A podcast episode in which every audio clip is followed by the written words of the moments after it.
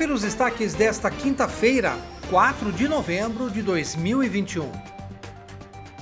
Representantes de organizações dos setores público, privado e do terceiro setor reuniram-se na manhã desta quinta-feira com o vereador Pedro Kawai para acertar detalhes da realização do evento Novembro Azul Um Olhar Azul para a Vida, que será realizado neste sábado, dia 6, das 8 horas da manhã até o meio-dia, no estacionamento da Câmara Municipal de Piracicaba. Eles foram conferir os locais em que serão instalados os estandes de coleta de sangue para a realização do exame PSA, aferição de pressão arterial, glicemia e acuidade visual, além dos serviços de cortes de cabelo, esmaltação para mulheres e as barracas de café, água e pipoca. A infraestrutura necessária para a realização do Novembro Azul, que também celebra o Dia Mundial do Diabetes, envolve ainda a disponibilização de pontos de energia elétrica, ambulância e sanitários. De acordo com Pedro Kawai, em 2019, o último ano em que o evento foi realizado ainda na Praça José Bonifácio, foram realizados 1.200 atendimentos, mas não há como prever público para esta edição, apesar do controle da pandemia da Covid-19.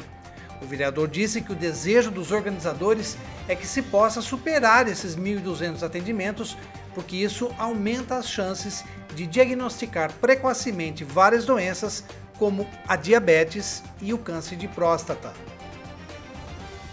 e a sede administrativa da 2 Companhia do 5 Batalhão da Polícia Militar Ambiental do Estado de São Paulo será transferida para Piracicaba. O processo de instalação está em andamento, com adequações no prédio que abrigará a sede, localizado no Parque das Cidades, na rodovia Geraldo de Barros. Com a mudança, Piracicaba será, pela primeira vez, sede do Comando Ambiental, que abrange 46 cidades do estado de São Paulo.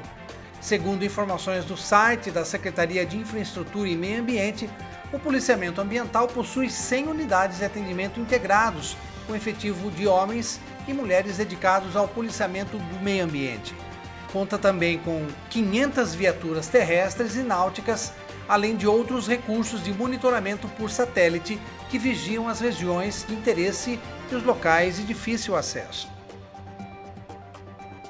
Acompanhe os nossos podcasts pela Rádio Kawai, disponíveis no Facebook, Instagram e no Spotify.